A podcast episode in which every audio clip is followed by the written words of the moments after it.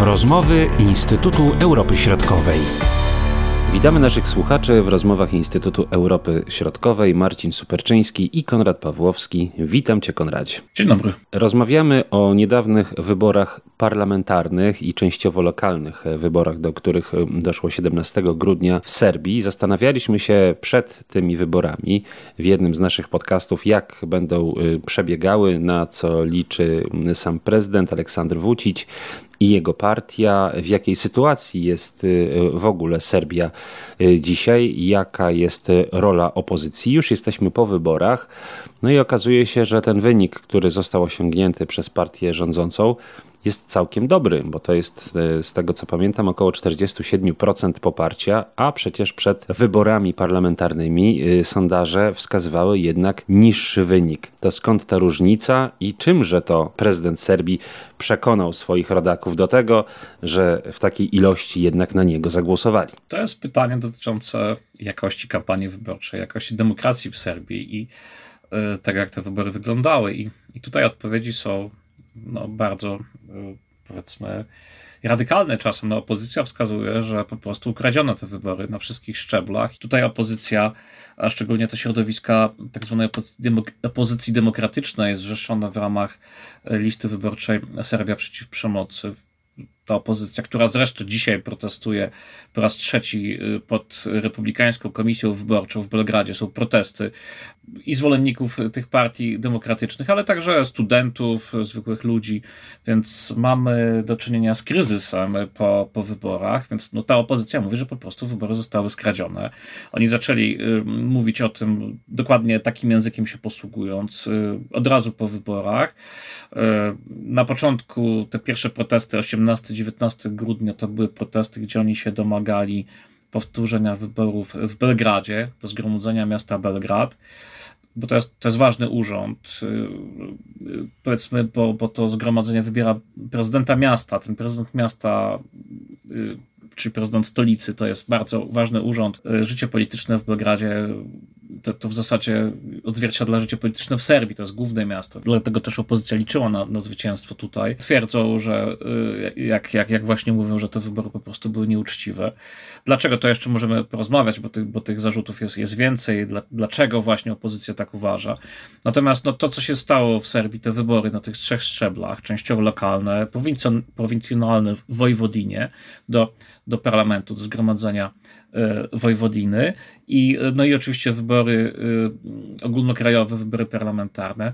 Na tych wszystkich szczeblach tych, tych wyborów po prostu przeciwnicy prezydenta Vucicia no, twierdzili, że te wybory były zdominowane przez e, serbską partię postępową, zdominowane przez prezydenta Vucicia, który notabene nie kandydował w tych wyborach, ale prowadził kampanię wyborczą serbskiej partii postępowej i dominował absolutnie wszędzie w przekazie medialnym. Na pytanie Marcinie, co się stało, no po prostu miały miejsce kolejne wybory. Jeśli chodzi o te parlamentarne, to były kolejne już wybory wybory przedterminowe, ale ponieważ tych wyborów w ostatnich latach Serbowie mieli całkiem dużo, bo od 2012 roku do, do dzisiaj, do tego roku to było sześć razy. No nietypowy wynik, ale też pokazujący no, faktyczną niestabilność serbskiej sceny politycznej, bo, bo oczywiście można powiedzieć, że to jest stabilna scena, bo od 2012 roku do dzisiaj 11 lat rządzi serbska partia postępowa, partia prezydenta Vucicia. No ale to, że co, co dwa lata średnio są wybory, pokazuje, że jednak no nie, nie jest to, to taka stabilna scena i Vucic po prostu robi, robi, organizuje te wybory po to, żeby, żeby cały czas ten mandat e, wzmacniać, e, potwierdzać, mobilizować elektorat i żeby wybijać e, z ręki opozycji ten argument, że, że serbska partia postępowa nie ma takiego poparcia, na jaki wskazuje władza. No i właśnie tutaj tak naprawdę o to chodziło, bo, bo te wybory przedterminowe, y, które się odbywają w Serbii, trochę tak żartem można by było powiedzieć, że, że w Serbii funkcjonuje takie pojęcie regularnych wyborów przedterminowych. Natomiast te były nieregularne. Te były o wiele szybciej, bo, bo, bo tutaj Vucic y, w tamtym roku, bo przypomnijmy, że 3 kwietnia 2022 roku były wybory przedterminowe. Y, i jeszcze przed powstaniem rządu trzeciego gabinetu premier Anny Brnabić y, prezydent Vucic powiedział, że, że w 2024 roku dojdzie do rekonstrukcji rządu i, i wskazywał, że tutaj Milosz Wuczewicz, minister, dzisiejszy minister obrony, wieloletni burmistrz Nowego Sadu i bardzo, polityk, który cieszy, cieszy się wielkim zaufaniem prezydenta, że, że on zastąpi pre, pre, premier Brnabicz na tym stanowisku, więc miało dojść do jakiejś rekonstrukcji rządu, co zinterpretowano słusznie, że znowu będą za dwa lata wybory i te wybory miałyby być na wiosnę, miałyby być właśnie połączone z tymi wyborami regularnymi wyborami lokalnymi i prowincjonalnymi w Wojwodinie, ale te wybory na wszystkich szczeblach zostały przyspieszone, bo pamiętajmy, że w tym roku doszło do wydarzeń, które wstrząs wstrząsnęły serbską opinią publiczną. To były te dwie masakry. Masakra e, Mówimy o wydarzeniach z początku maja tego roku. To była masakra w szkole w Belgradzie i e, druga masakra e, w okolicach miasta Mladenowac. I te masakry postawiły szereg pytań na temat tego, jak wygląda serbskie społeczeństwo, dlaczego jest tyle przemocy i w świecie polityki, takiej werbalnej przemocy, y, w świecie polityki, w świecie mediów, dlaczego, dlaczego y, y, powiedzmy funkcjonowanie tej przestrzeni publicznej jest pełne tej takiej przemocy, dominacji tak, w serbskiej partii postępowej, w życiu publicznym. No i wreszcie stwierdzenie, tak, stwierdzenia, które się pojawiały, że, że SNS kontroluje wszystko, prezydent Vucic kontroluje wszystko i jest za wszystko odpowiedzialny, także za to, co dzieje się znaczy przede wszystkim za to, co dzieje się w państwie, więc, więc rzeczywiście te zarzuty dotyczące jakości i instytucji, które nie zapobiegły tym dramatom, i, bo, bo to chodziło też i o, o to, jak działają szkoły, jak działa policja, i to, to, te zarzuty, że, że państwo jest niesprawne, że te instytucje nie działają, one, one uderzyły trochę jak bumerang w, w SNS. Na zasadzie, jeżeli y, wszystkim y, kierujesz, za wszystko odpowiadasz, to także odpowiadasz za za wydarzenia, które w istocie tak no, w jakimś sensie no, by, nie, były spoza świata polityki. Ale taka jest specyfika systemów politycznych, tak? że, że to jest odpowiedzialność polityczna przecież. Stanął wprawdzie prezydent, tak? zarządził nowe wybory, no i ten wynik 47%. No i dlaczego te y, wybory opozycja określa mianem y, ukradzionych? Poprosimy o wyjaśnienie. Odnotowano szereg nieprawidłowości. To nieprawidłowości, czy, czy wręcz oszustw wyborczych, jak oni mówią wyraźnie, to, to no, ciężko je ukryć, bo bo, bo przy dzisiejszym świecie medialnym, y, jeśli ktoś kupuje, tak stoi, kupuje głosy pod lokalem wyborczym, y, tak, takie wideo się pojawiły, na przykład jeśli chodzi o, o, Belgrad, no to, to dzisiaj ktoś nagra to telefonem i mi pokaże, tak. Jedna z dziennikarek serbskich y, zatrudniona w takim call center, które, które badało opinię publiczną, ona pokazała y, jak na czas wyborów faktycznie y, w, osoby znajdują zatrudnienie w takich call centrach analizujących opinię publiczną. No i ona pokazała, że tak faktycznie ona miała tam też zagłosować na SNS, miała za to wziąć y, określone pieniążki. To były takie przypadki, które się zresztą od lat pojawiały w dyskusji na temat jakości kampanii wyborczej w Serbii i tego, jak władza podchodzi do wyborów. I jakby to nie jest nic nowego. Y, kupowanie głosów w formule bu bułgarskiego pociągu się pojawiło, więc ktoś nakręcił wideo, ale to kupowanie głosów odbywało się w różnych formułach i też w czasie kampanii wyborczej. Y, jak powiedziałam, zatrudnienie w jakimś takim call center, ale ważniejsze być może niż te przypadki, które odnotowano, było to, że od dawna jest w Serbii tak, że serbska partia postępowa kontroluje instytucje publiczne. Sami Serbowie mówią, że jak chcesz zrobić karierę w biznesie, musisz się zaprzyjaźnić z SNS-em, musisz być gdzieś tam e, podpięty pod jakiś układ. I cóż, e, to to, o czym mówiono wyraźnie, że osoby pracujące na etatach publicznych po prostu w nieformalny sposób nie po raz pierwszy, tak, podlegały jakiemuś, jakiejś presji, jakiemuś naciskowi, że mają głosować na jedną słuszną listę, tak, pamiętajmy, że przecież, przecież to nie są tylko te osoby, ale też ich rodziny, więc, więc ten pressing nieformalny, który w tle działa, no on jest jakby stałą, czy stałym elementem tego, jak działa, działa, działa system władzy pod rządami SNS-u, taka opozycja o, o tym mówi, ale ja chciałem to rozwinąć, bo oczywiście te zarzuty, one się powtarzają od lat, więc pamiętajmy, że Serbska Partia Postępowa ma około, około 700 tysięcy członków, więc ci członkowie mają, mają żony, mężów, rodziny yy, i yy, są mobilizowani powiedzmy tak, może bardziej dyplomatycznie, są przekonywani, że powinni głosować na SNS i to powoduje, że z jednej strony jest to świetnie zarządzana partia, która organizowała i bardzo sprawnie organizowała te wiece, na których prezydent Vucic się pojawiał w tych wszystkich kampaniach przez te wszystkie lata. Ta partia ma do, dobre zaplecze administracyjne. I do, do czego zmierzam? Do tego, że ten wynik wyborczy jest kumulacją szeregu czynników. Pierwszym może być specyfika tej partii. To jest partia e, no, sprawna administracyjnie. To jest bardzo duża partia. To jest partia, która, której członkowie stanowią 10% obywateli państwa. Jakby wielkość y, tej partii powoduje, że, że to już na wstępie jest y, duża, duża liczba y, głosujących. I mamy jeszcze oczywiście w tle te, te nieformalne praktyki, które, które się pojawiły, ale ja powiem o jednej, która, która została nagrana i tutaj można zobaczyć tacy fantomowi wyborcy, czy niewidoczni wyborcy, po prostu w okresie kampanii wyborczej w Belgradzie przede wszystkim, bo to był ten bój o, o urząd tego prezydenta miasta między SNS-em i opozycją. W Belgradzie prawdopodobnie około 40 tysięcy nowych osób zameldowano na czas wyborów.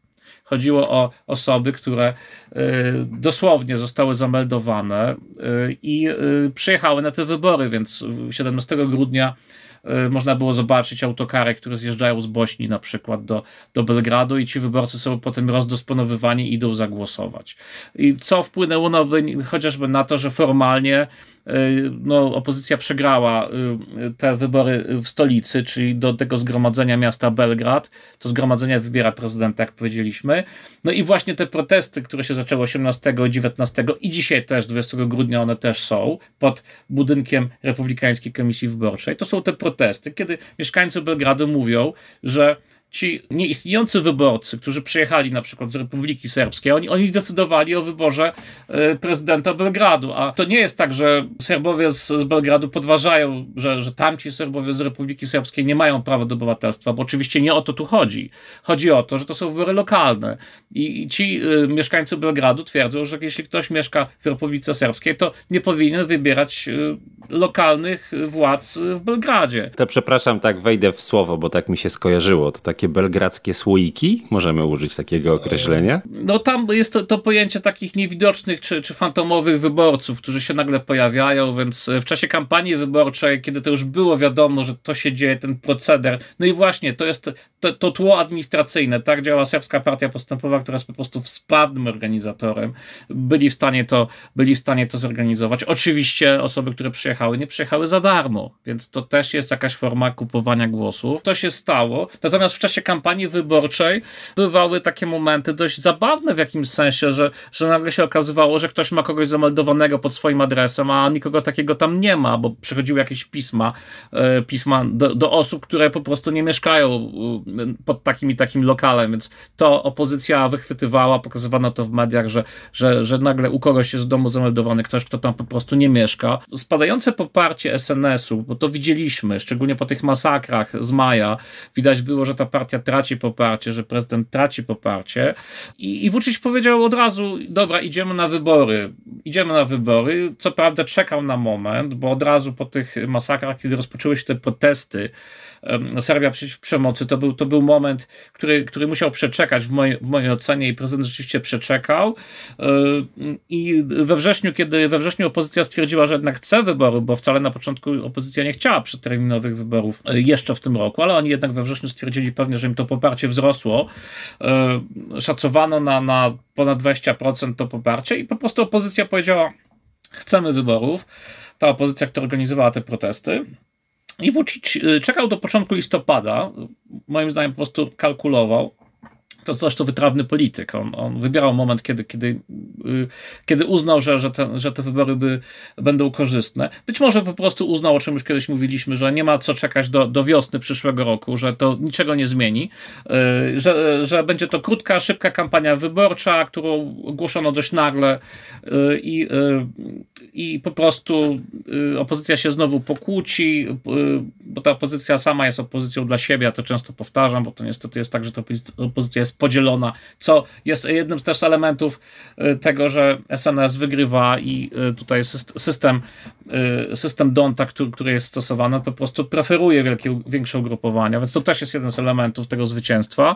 Natomiast Natomiast miała być to krótka, szybka, zwycięska kampania. No i niestety, to o czym powiedzieliśmy, Y, tutaj prezydent y, Vucic, jak stwierdził skromnie w czasie ogłoszenia wyników, że tutaj rzeczywiście trochę pomógł, y, pomógł tym wyborom.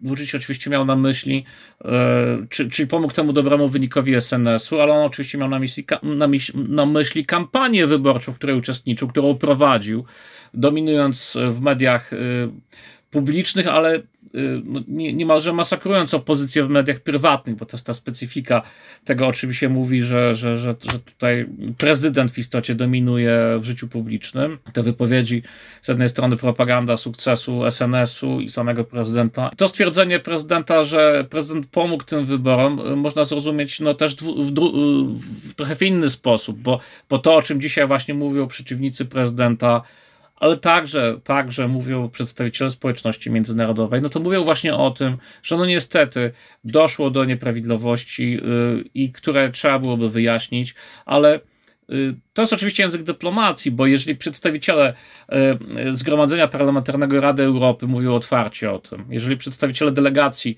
y, Parlamentu Europejskiego mówią o tym, jeżeli już jest pierwsza opinia OBWE, misje obserwacyjne OBWE, które, które, które mówią o tych nadużyciach, no to to znaczy się, że, że jednak temat nie jest błahy i skala tych, tych nadużyć prawdopodobnie była na tyle wysoka, że no właśnie pytanie, jak teraz powinien świat zareagować. Mówię oczywiście o Unii Europejskiej, bo, bo tam się pojawiają pytania, czy, czy y, jeżeli doszło do powiedzmy podkręcenia tego wyniku Serbskiej Partii Postępowej o, o, kilka procent, może kilkanaście procent, no to o jakich standardach demokracji faktycznie mówimy w stosunku do państwa, które kandyduje do Unii Europejskiej? Właśnie miałem, że tak powiem, pójść w tym kierunku. Akcje, które się odbywały wokół tych wyborów, y, no to raczej standardy białoruskie, a nie zachodnioeuropejskie. Natomiast tak, no mamy y, to, co mamy. Mamy zwycięstwo partii, która jest y, cały czas przy władzy od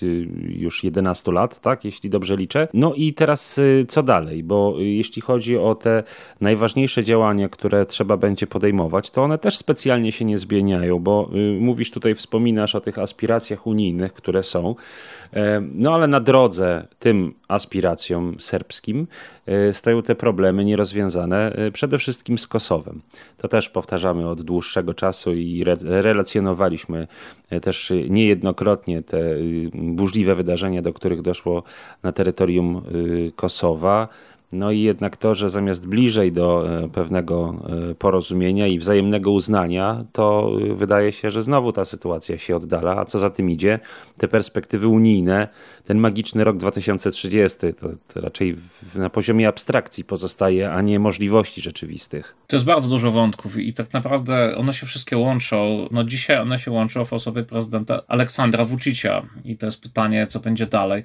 Taka najszybsza odpowiedź być może na, na, co, na co wskazują takie niektóre wypowiedzi Vucicia z ostatnich dwóch dni, że być może rzeczywiście ustąpi w kwestii wyborów w Belgradzie do tego zgromadzenia miejskiego i rzeczywiście, bo tam, tam e, pojawiła się nowa efemeryczna partia My e, z Narodu, i to, to jest partia, której, szefem jest doktor, emerytowany wykładowca akademicki, doktor, doktor pediatra, pulmonolog, który zasłynął tym, że na konferencji z lutego 2020 roku, kiedy kiedy była konferencja dotycząca pandemii COVID, stwierdził, że, że COVID jest najśmieszniejszym wirusem na świecie, który ma, ma stronę na Facebooku, tak, ma konto na Facebooku. I e, tak, doktor Nosterowicz tutaj pojawił się jako, jako doktor, który uzasadniał e, niektóre działania władzy ówczesnej, więc trudno powiedzieć, że ta partia jest, jest partią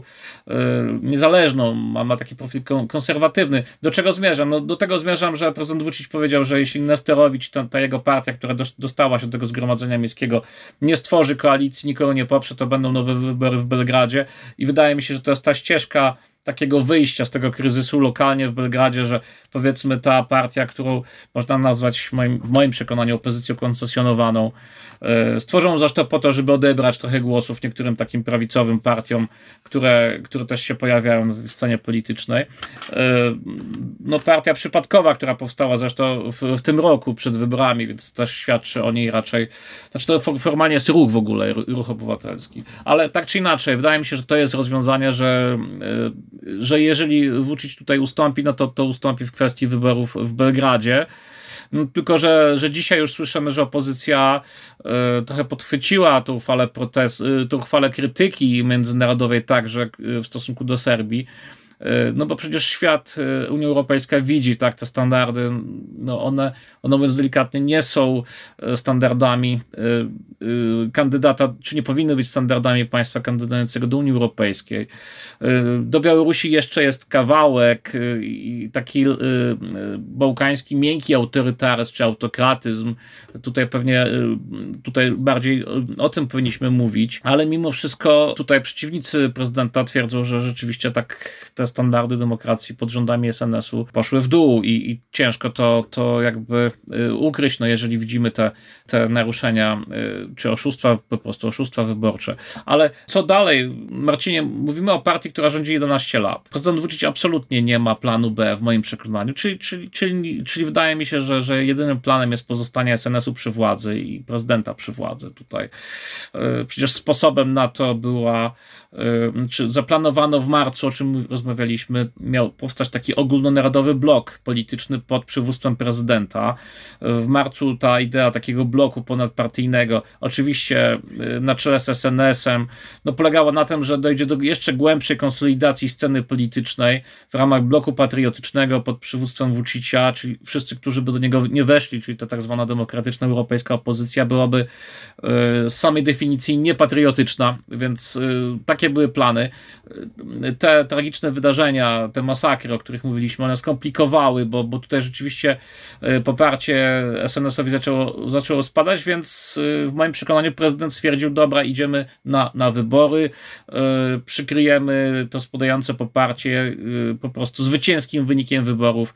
Wynik wydaje się, o czym mówiliśmy, podkręcono, i cóż, gdzie jesteśmy dzisiaj? No jesteśmy w sytuacji, gdzie ten kryzys wewnętrzny y, nie został y, załagodzony wyborami, wręcz odwrotnie. Można byłoby powiedzieć, że po wyborach, które wiele osób uznało za nieuczciwe, po prostu y, te, ten, ten, to wielkie zwycięstwo SNS-u no nie pomogło, a wręcz odwrotnie, ono pod, pod, podgrzało atmosferę polityczną w Serbii, o czym mówię tak z żalem, bo, bo przecież to jest y, państwo, które jest bardzo ważnym państwem w regionie. Jest to, jest to największe państwo na Bałkanach, o strategicznej pozycji mówię o gazociągach chociażby, które, które przechodzą przez terytorium Serbii, więc geopolitycznie y, to, to jest bardzo ważne państwo i no wydaje się, że niestety Serbia dalej jest w takim kryzysie wewnętrznym, który się raczej zaostrza niż, niż załagadza. Co mówi serbska opozycja i to mówi od lat. Ja chciałbym, żeby to, to wybrzmiało, bo, bo opozycja twierdzi właśnie, że, że no niestety jest tak, że Zachód kupuje tą stabilność w regionie,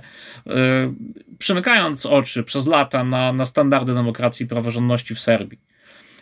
Więc to, o czym Marcinie mówiłeś, kwestia Kosowa, rzeczywiście Vucic jest tym politykiem, który przez, te, przez, te, przez tę ostatnią dekadę prowadził dialog z Kosowem, dialog niełatwy. W ostatnim roku bardziej krytykowaliśmy nawet premiera Kosowa, Albina Kurtiego, za jego, za jego dość radykalne, y, powiedzmy, poglądy w kwestii chociażby stowarzyszenia czy wspólnoty gmin serbskich, o czym wielokrotnie mówiliśmy.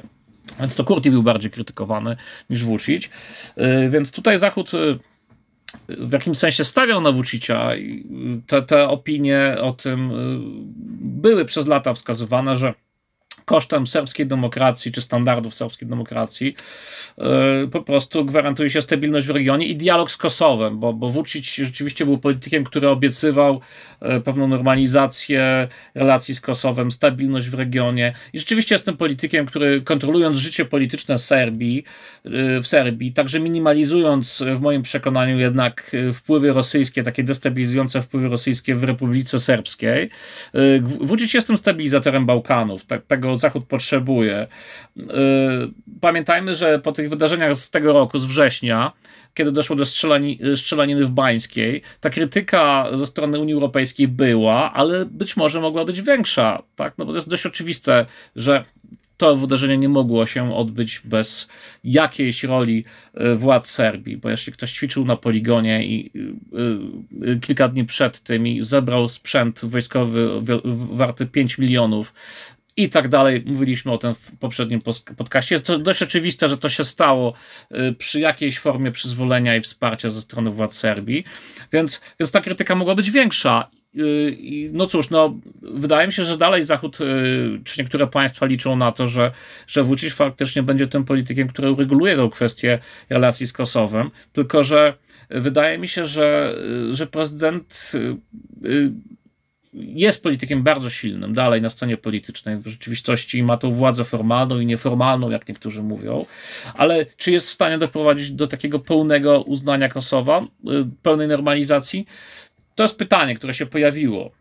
Y, to jest pytanie, które się pojawiło y, po tych, właśnie po Bańskiej, w którą stronę to zmierza, więc krytyka na przykład ze strony MSZ-u niemieckiego pokazuje, że w przeciwieństwie do, do kanclerz Angeli, Angeli Merkel, która przez lata była uważana za takiego polityka, który wspiera Vucicia politycznie w Serbii, e, że, że obecne władze w Berlinie mają no, mniejszą tolerancję dla, dla tych takich też uników prezydenta Vucicia w kwestii Kosowa i dla oczywiście dla tego, co dzisiaj widzimy, czyli tych no, dyskusyjnych standardów w demokracji w Serbii. Analizując sytuację na Bałkanach i w Serbii, pamiętajmy też, że, że status quo też może być niebezpieczne. Ta stabilność jest być może pozorna w niektórych aspektach, bo, bo to mamy y, społeczeństwo bardzo podzielone.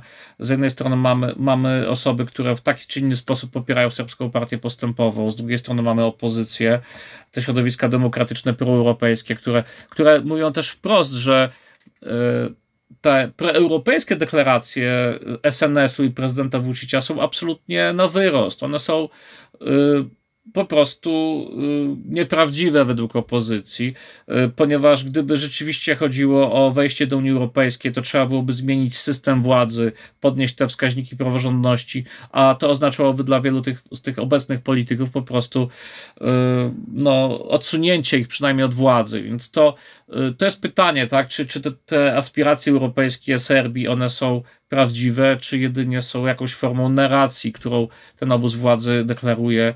Takie, takie opinie się pojawiają. Bardzo dziękuję za ten komentarz. Konrad Pawłowski. Dziękuję.